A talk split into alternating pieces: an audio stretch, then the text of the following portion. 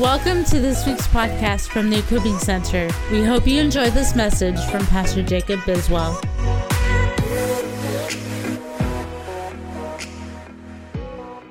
Nehemiah chapter 13 is where we're going to be this morning. Have you ever made a promise you didn't keep? Anyone ever done that? I've done that. We all we all fail to to keep our promises sometimes and our good intentions and plans often fall by the wayside. Sometimes we blatantly break our promises. You know, I think the one we're most guilty of is we commit, excuse me, to doing something and then something comes up. We're like, oh, that's a better option. Or, man, I, I said I, I'm going to do that, but I don't really want to do that. I didn't really want to follow through on that. Someone said, uh, I think it was actually Billy Graham, that moral failure and spiritual decline are a great deal like a flat tire. Most flat tires don't occur as a result of, blow, of a blowout. Most flat tires happen over time. A slow leak starts decreasing a little bit over time. And in cool weather and in hot weather, and in our passage today, I'd love to tell you that when we come to Nehemiah 13, we've been in Nehemiah for weeks and we're, we're wrapping it up. This last message in Nehemiah this morning. I'd love to tell you that Nehemiah, the last chapter, is this glorious party where everything's gone well and everything's just, you know, the city of Jerusalem is just full of the glory of God. But that's not where we arrive when we get to the book or to the chapter 13. Before we jump into chapter 13, I want to give you a little bit of background information. Number one, in chapter 12, Nehemiah goes back to Persia. You remember, we talked back at the beginning, Nehemiah had a real cushy job in Persia. He was you know, the, the cupbearer to the king. He had everything he had need of. It was comfortable. It was like living in the White House. He, he had everything he had need of. And so in, in chapter 12, he goes back to Persia. His assignment in Jerusalem had come to an end. And so he comes back to Persia to return to be the cupbearer. That was the promise he'd made to the king that he was going to go back and he would be the cupbearer again to the king. I mean, the king at that time uh, Xerxes was you know so dependent upon Nehemiah. They had built this relationship. There was this friendship. He trusted Nehemiah with his life. So to let him go for a few years, that was a big deal. And so here Nehemiah has come back to Persia, and that's where we're at in, in chapter 12, is that he's returned to Persia. And, and at this time, God begins to speak to Nehemiah again. And Nehemiah requests and receives permission after 12 years, and after having returned to Susa, he goes back to Jerusalem to retire. So he serves out his time in Susa at Persia, and then he retires. And he's going to go back to Jerusalem to live out his glory days. He's excited. I worked so hard for 12 years to get the wall built. We got the people living in the center of the city. We worked so hard, and now I've, I've finished out my term as the cupbearer. Now I'm going to return to Jerusalem and I'm going to retire. And then we get to chapter 13. And chapter 13 records what Nehemiah discovered when he returned. I can't imagine what he felt. So, Nehemiah chapter 13 is where we are. On that day, they read aloud from the book of Moses in the hearing of the people, and there was found written in it that no Ammonite or Moabite should ever enter the assembly of God because they did not meet the sons of Israel with bread and water, but hired Balaam against them to curse them. However, our God turned the curse into a blessing. So when they heard the law, they excluded all foreigners from Israel. Now, prior to this, Eliashib the priest, who was appointed over the chambers of the house of our God, being related to Tobiah, had prepared a large room for him, where formerly they put the grain offerings, the frankincense, the utensils, and the tithes of grain wine and oil prescribed for the Levites, the singers, and the gatekeepers, and the contributions for the priests. But during all this time, I was not in Jerusalem. For in the 32nd year of Artaxerxes, king of Babylon, I'd gone to the king. After some time, however, I asked a leave from the king, and I came to Jerusalem and learned about the evil that Eliashib had done for Tobiah by preparing for him a room in the courts of the house of God. It was very displeasing to me, so I threw all of Tobiah's household goods out of the room. Then I gave an order, and they cleansed the rooms, and I returned there the utensils of the house of God with the grain offerings and the frankincense. I also discovered that the portions of the Levites had not been given them. so that the Levites and the singers who performed the service had gone away, each to his own field. So I reprimanded the officials and said, Why is the house of God forsaken? Then I gathered them together and restored them to their posts. All Judah then brought the tithe of the grain, wine, and oil into the storehouses. In charge of the storehouses, I appointed Shelemiah the priest, Zadok the scribe, and Pedaiah of the Levites. In addition to them was Hanan the son of Zaccur, the son of Mattaniah, for they were considered reliable, and it was their task to redistribute to their kinsmen. Remember that, me for this, O my God, and do not blot out my loyal deeds which I have performed for the house of my God and its services. In those days I saw Judah, in Judah, some who were treading wine presses on the Sabbath, and bringing in sacks of grain and loading them on donkeys, as well as wine, grapes, figs, and all kinds of loads. And they brought them into Jerusalem on the Sabbath day. So I admonished them on the day they sold food. Also, men of Tyre were there who imported fish and all kinds of merchandise and sold them to the sons of Judah on the Sabbath, even in Jerusalem. Then I reprimanded them and said to them, What is this evil thing you are doing by profaning the Sabbath day? Did not your fathers do the same so that our God brought on us and on this city all this trouble? Yet you are adding to the wrath of Israel by profaning the Sabbath.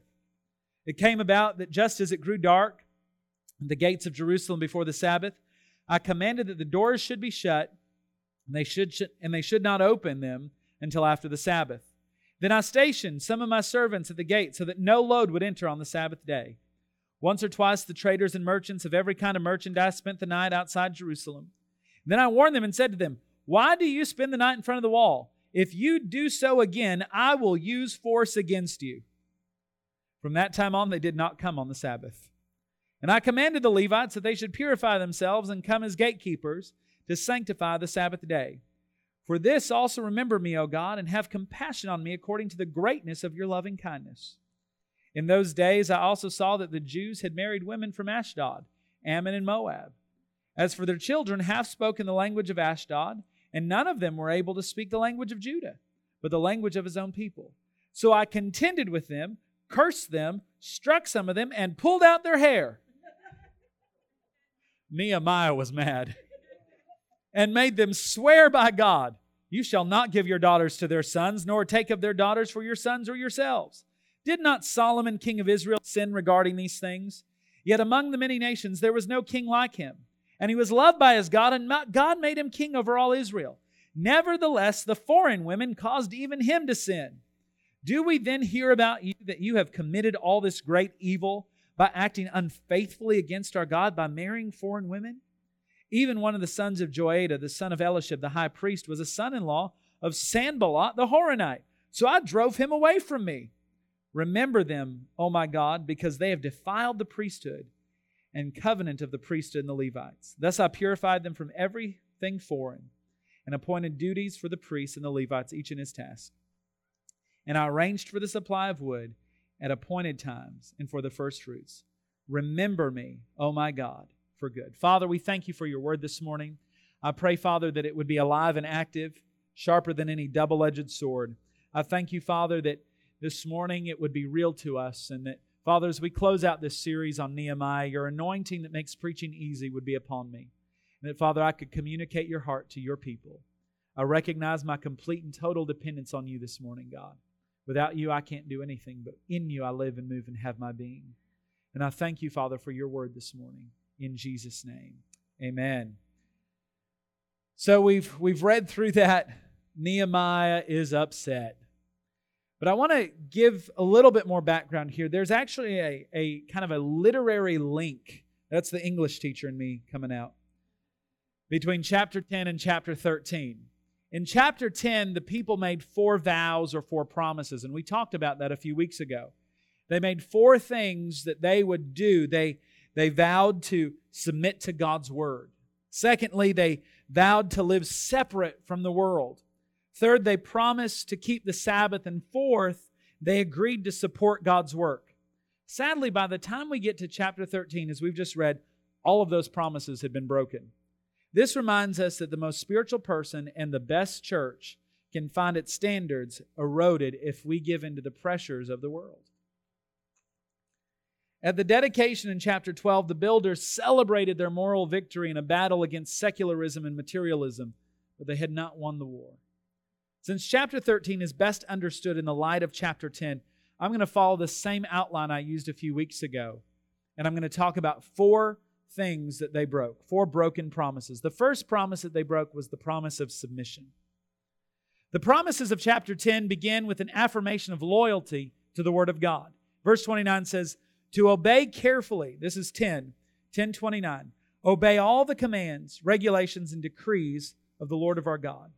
In Nehemiah 13, 1, we read that it says that they read aloud the words, but they did not follow it. They did not carefully attend to it. We see that again, Scripture was read publicly, and those presented realized how sloppy they'd been about their loyalty to God. As they listened to the words of Moses, they remembered what had happened to their ancestors. I encourage you, I don't have time to really break it down this morning, but if you would read Deuteronomy 23 3 through 5, you'll get a better understanding of what happened in the story of Balaam, where the Moabites and the Ammonites hire Balaam to come and curse the children of Israel. And then the donkey talks. Remember that story? This may sound crude, but I want to write a book someday. It says God will use any ass to speak. That's King James Bible. That's King James. It's in the King James. There's my dad joke for the week. But here's the good news when the Israelites heard what God's word had to say, they obeyed it. Check out verse 3. When the people heard this law, they excluded from all Israel who were foreign descent. Aren't you thankful we're on the other side of the cross? We don't live in Jerusalem. We'd all be excluded from Jerusalem. Unless you were of Jewish descent, you would be completely excluded. and so, you know, we all fall short. We break our promises. We mess up. We don't always follow what we know to be true. And it seems to me that we have two choices. We can continue the pattern of disobedience, or we can simply stop what we've been doing and determine to live out what God says. The Christian life is a series of new beginnings. Aren't you thankful that His mercies are new every morning? I'm so thankful for that. I'm so thankful for the grace and mercy of God. I'm so thankful that He reaches into our mess and, and turns it around. Is there something you need to do that you've been putting off? That's my question for you this morning. Is there a decision you need to make? I suspect that some of you have no question about what God wants you to do, but you're afraid to do it because it's difficult. If God is asking you to do something, he'll take care of the details. Matthew 6:33 says this, "Seek first his kingdom and his righteousness, and all these things will be given to you as well." The second promise that they broke this morning was the separation promise. While they broke their promise to submit to God's word, they determined once again to do what God says. The next promise they did not keep was to separate from the world. They ignored this vow in two ways. Number one, an enemy intruder. In verses 4 through 9, we see that one of these Ammonites was actually living in the Jewish temple. Not only did they not separate from the world, they invited the Ammonite into the temple. Like, that's a big deal. Nehemiah was horrified to find out that Eliashib, who was the high priest in Israel, had prepared a guest room for Tobiah. This is Tobiah we read about earlier, who said, If a fox climbed on your wall, it would crumble. And now they've made room for Tobiah in the temple? Unbelievable. See, here's the, here's the deal. This room was not just a, a little room, it was the size of a warehouse. This was the storeroom and Eliashib clears out all of the instruments for worshiping God, all of the grain that had been stored away, and he makes a suite for Tobiah. Here you go, Tobiah. Just have all the space you want in the temple. Throughout the book of Nehemiah, Tobiah was an enemy of God and he was a thorn in Nehemiah's side. Nehemiah had dealt with him many times and he had made sure that Tobiah had never been allowed inside the city walls. And here he is in the temple. Eliashib had been trusted with a privileged responsibility, but by cultivating wrong relationships, he misused his office and frustrated God's work. Nehemiah saw Eliashib's act for what it was it was an offense against a holy God a public denial of the priority of spiritual things, and an act of blatant disobedience to Scripture. In verse 7, Nehemiah called it an evil thing. That word evil there is a disgusting, putrid, horrible thing. So, what Elishia, Eliashib did here, he, he not only just broke the rules, he committed an act of treason against God. The identification of the problem demanded drastic, public, and immediate action. Take a look at verses 8 through 9. I was greatly displeased and threw all of Tobiah's household goods out of the room. I'll never forget. I, I had committed an act of disobedience against my parents. And I watched as my mom chucked everything out of my room. She left me a sheet, a pillow, one pair of underwear, a pair of shorts, and a t shirt, and a pair of flip flops. And I said, Mom, I can't wear flip flops to school. She said, Figure it out. Emptied my room and then took the door off the room. And I had to earn it back piece by piece. She's given me great ideas for parenting.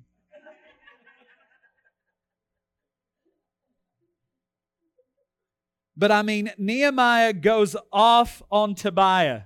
He showed him the door and then he threw his furniture, the TV, the computer, the stereo into the street. He gave an order to have the rooms cleansed. Nehemiah wanted every trace of Tobiah's presence removed from the temple. Have the room disinfected and fumigated, tint it, paint the walls, replace the flooring. I don't want any evidence that he has been here. Nehemiah could not live with wrong in a place that was built for right. The first separation vow they broke was that they allowed pagan unbelievers to take up residence in their temple. But let me say this to you how often do we make room in our temple for pagan things? How often do we open up space in our lives for things we know go against the standards God has set for us, but because it's comfortable and because we've cultivated relationship with it, we make room for it.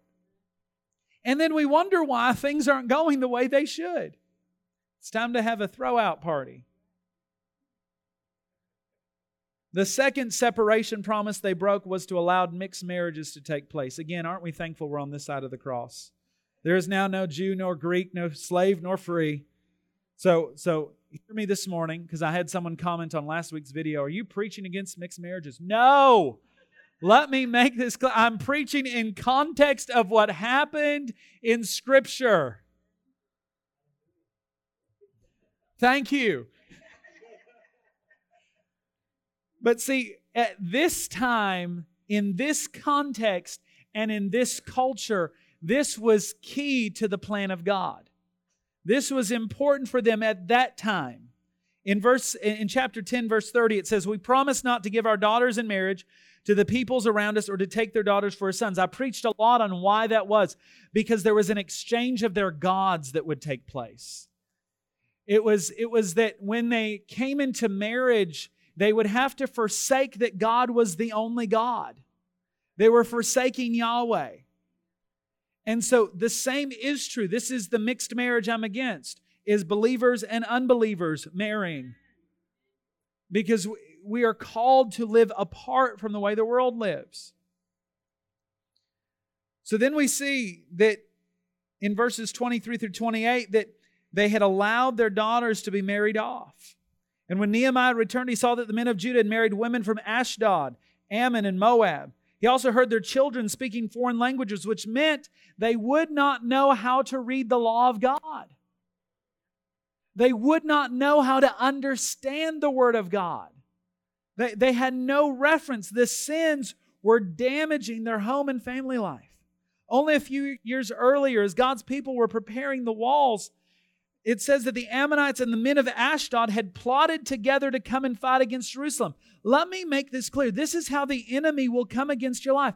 He may not come directly to destroy the wall, but he will find an open door in your life to weasel his way in. And that's exactly so the men of Ashdod and the Ammonites recognize okay, we're not going to be able to tear down their wall, but what we will do is we'll tear down their families.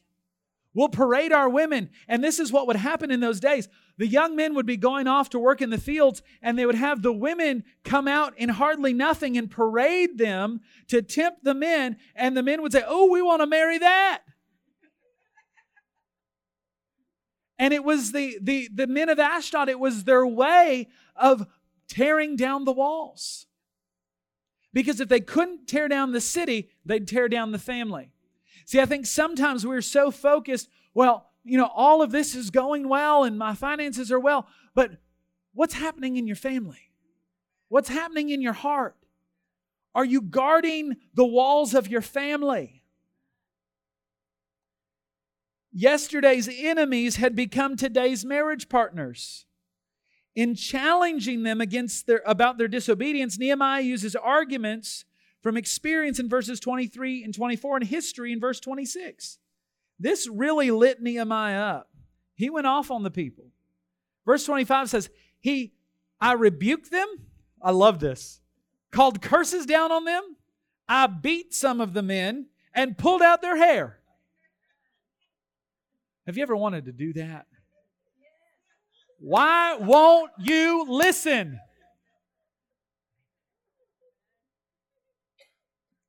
By calling down curses on them, he was pronouncing God's judgment on their actions.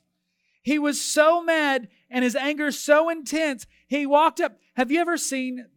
There's a great clip. I wanted to have it pulled up, but I just didn't have time to find it. There's a clip where this guy's at a, a at a birthday party and this guy comes up and talks, and he just slaps him. And then he starts slapping everyone else. And the, the police start walking up, and he's bam, bam, bam. And he just goes off. That was Nehemiah. Or the great Veggie Tales, where they come to, where, where uh, uh, who's the guy who, J- Jonah comes, and it's the city of slapping fish. Nehemiah just starts slapping him, pull him by the hair. I don't know what he did with the people who had no hair.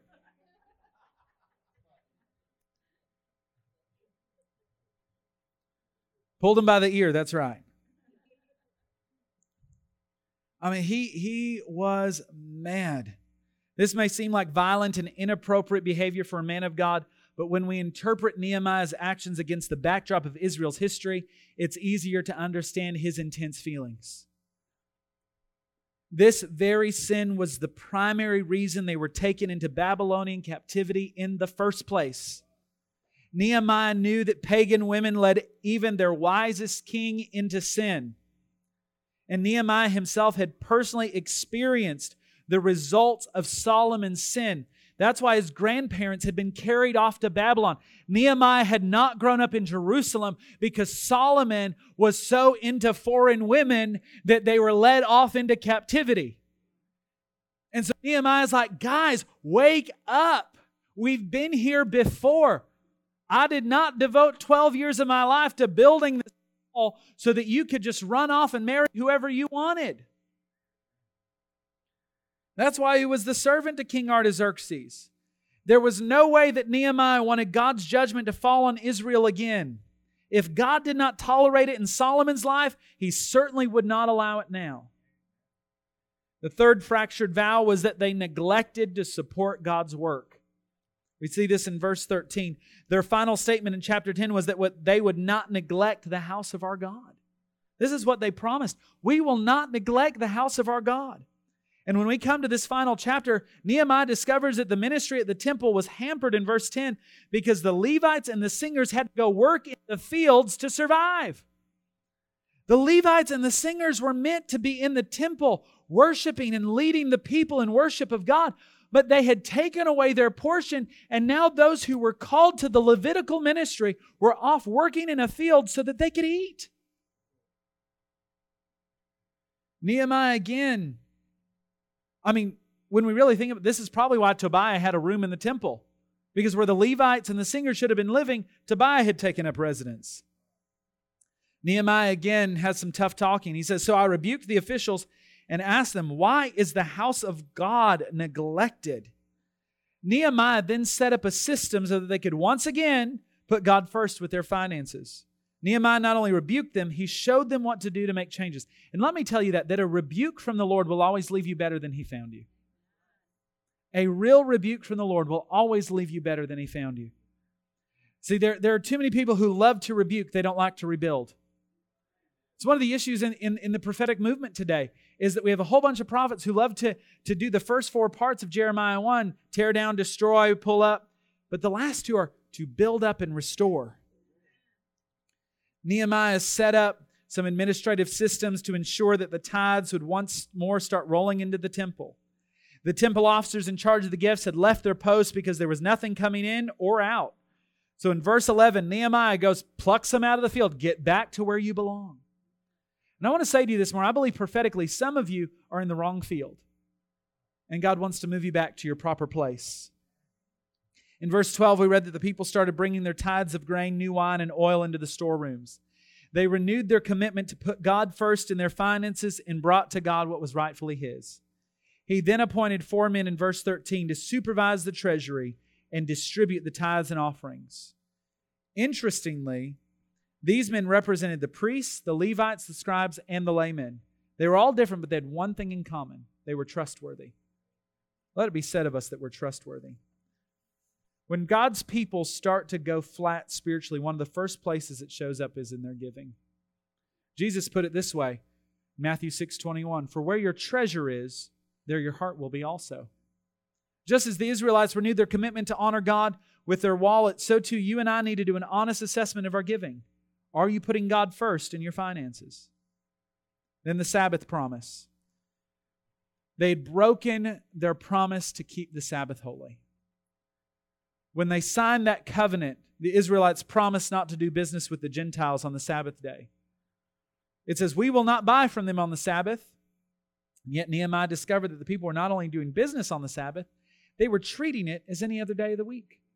They had broken their fourth promise by secularizing the Sabbath. Verse 16 tells us that there were men of Tyre who actually moved into Jerusalem and set up their business. The leaders allowed them to operate their shops seven days a week. Nehemiah didn't sit back and let this promise be ignored either. He spoke sternly and acted firmly by instituting three action steps. First, in verse 15, he rebuked the Jews who were working and selling on the Sabbath and made them stop. Guys, stop doing it. You know what you committed to. We're to keep the Sabbath holy. Second, he rebuked the nobles for allowing business on the Sabbath day and reminded them that the violation of the Sabbath was one of the first reasons that their captivity took place. He says, Didn't your forefathers do the same thing so that our God brought all this calamity upon us and upon this city? Now you are stirring up more wrath against Israel by desecrating the Sabbath. And his third step was very practical. He shut the gates, put some of his own guards on duty. He threatened those who wanted to sell their goods on this holy day and ordered the Levites to set a good example and minister to the people. In demanding that the people keep their Sabbath promise, Nehemiah was emphasizing the centrality of worship, the importance of witness, the necessity of rest, and the priority of love. Loving obedience is always better than a full wallet. This command was not intended to be a chore. God never demands anything from us that is not for our own good. I think that's where we struggle sometimes is that we don't believe God actually wants good for us. We struggle with this trust issue of God that He has the best things for us. And so when He asks us to do something, we question it because we don't think it'll work out for our best interest. Now, if our best interest is rooted and grounded in our flesh, it probably won't but it will work out for your eternal good. As we wrap up this chapter in our series on Nehemiah, I want to give you my top 10 lessons from this practical book. Number one, it's never too late to do what's right. Even though God's people had messed up pretty bad, it didn't disqualify them from service or ruin their relationship with God. Don't let your past keep you from, what, from doing what is right. It really doesn't matter what you've done. What matters is that you begin right now to renew your walk with God. Number two, don't play around with sin. Nehemiah dealt with sin decisively and abruptly. Most of us underestimate our sinfulness and overestimate our goodness. Friend, don't flirt with sin. Don't get cozy with compromise. Be vigilant. Romans 12 9 says, Hate what is evil, cling to what is good.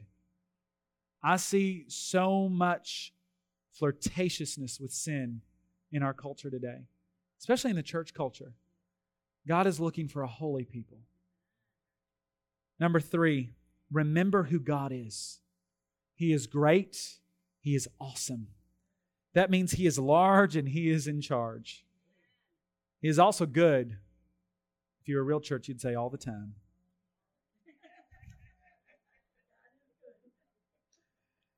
Even when bad things happen to us, He's good and He's gracious. He doesn't treat us as we deserve, but always grants us grace and fresh starts. Number four, cultivate a lifestyle of prayer and praise. God desires for each of us to worship Him with reverence and with joy, both individually and corporately. And as we do, we'll also cry out to Him in confession and supplication. When we pray, we should pray and be ready to shoot up those popcorn prayers throughout the day. It should be a lifestyle. Prayer should not just be something on the calendar. It shouldn't just be something we schedule. It should be our lifestyle. We should be in constant communion with the Father. Number five, move out of your comfort zone. Most of us are way too comfortable with the way we're living. We tend to default to what is predictable and easy, and God wants us to be available to Him. When He asks us to do something that stretches us, Let's be ready to move. Number six, don't let difficulties derail you. When hard times come, and they will, I can guarantee you, don't bail on God. God allows tough times in our life for a purpose. Use them to get closer to Him and ask Him to develop your character through the process. Number seven, seek to resolve relational ruptures. This is a hard one for us. As we spend time with people, we are bound to have conflict and disagreements. Ask anyone who's married. Each of us sin against each other, and others sin against us. Don't allow this conflict to go underground. I think we are so good at stuffing, but we can't. Meet face to face and seek resolution. If you haven't gone through the bait of Satan, go through the bait of Satan. Learn how to deal with your offenses. It's a great Bible study. Number eight, say yes to God's priorities and no to the devil's distractions. God wants us to live purposeful lives, focused on those things that matter to Him. The evil one seeks to get us off track through busyness and selfishness. Commit yourself to God's priorities, specifically as it relates to your time, your talents, and your treasures read a little thing one time that said if the enemy can't get you to fall, he'll get behind you and push you so fast you'll miss God. And I think that happens way too much. Number nine, believe the promises of God and act upon them. While it can be helpful to make promises or vows to God, it's more important to believe the promises of God and act accordingly. We don't have to perform for God. Instead, claim what God has promised to do for you and ask Him to give you the tenacity to take Him at His word. Now, this isn't the name it and claim it prosperity stuff. This is, I know what His word says, and I'm going to walk out His word. In hard times, in easy times, in happy times, in sad times, His word is true. And I'm going to hold to His promises. And number 10, allow God to use you. God takes great pleasure in using people who are available to Him. You don't have to be a super saint or a spiritual giant. God delights in using ordinary people like us so that His extraordinary power can be unleashed in our lives. God took Nehemiah, a slave and a cupbearer, to restore a city. God uses people that will give him their all. Nehemiah prays three prayers for himself in chapter 13. It's one of the few times we see him pray for himself. He spends a lot of time praying for the city, praying that God would bring justice. These are the three prayers he prays for himself. Verse 14 Remember me for this, O God. Do not blot out what I have so faithfully done for the house of my God and its services. In verse 22, Remember me for this also, O my God, and show mercy to me according to your great love. And in verse 31, remember me with favor, O my God. He reminded God of his faithfulness and prayed that what he would done would not be forgotten. Nehemiah wasn't pleading for blessings on the basis of personal merit, but because he knew that God's favor only comes by his grace and his mercy.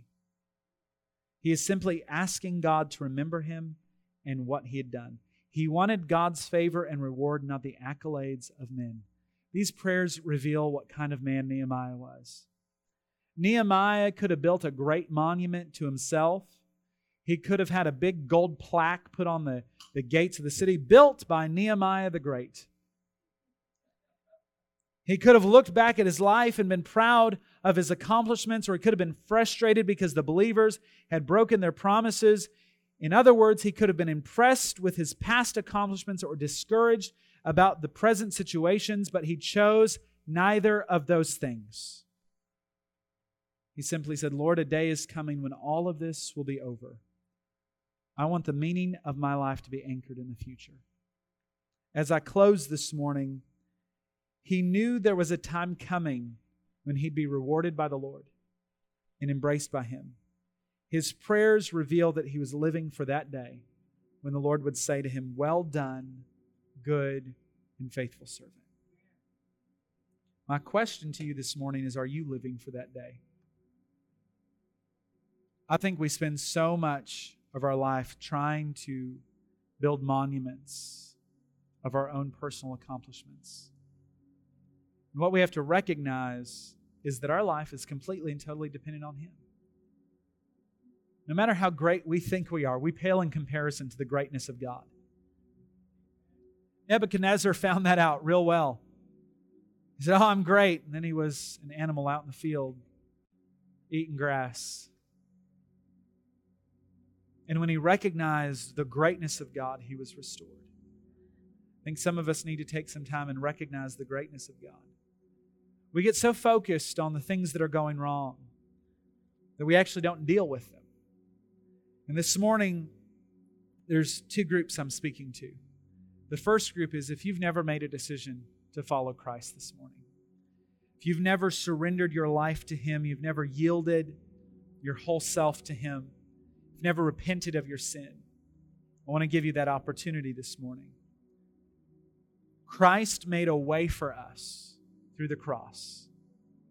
Without Jesus, we're eternally separated from God.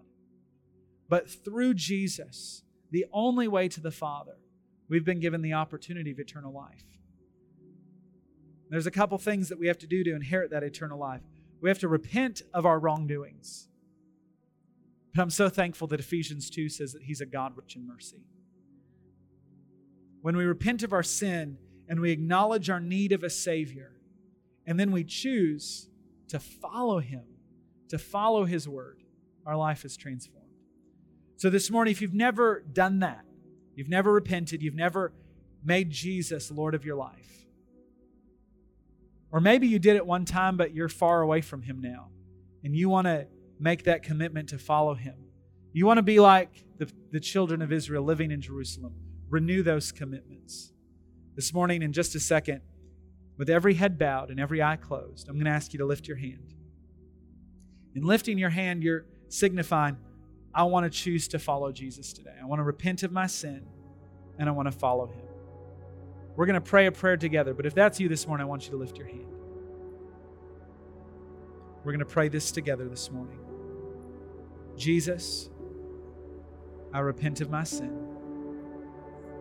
Everything I've done that separated me from you. Today I choose to follow you. I thank you, Jesus, that you rescued me out of impossible sin. And you made a way for me. Today I choose to follow you. In Jesus' name. Amen. Thank you for listening to this week's message. To stay connected, follow us on Instagram or Facebook, or visit www.equippingcenter.us.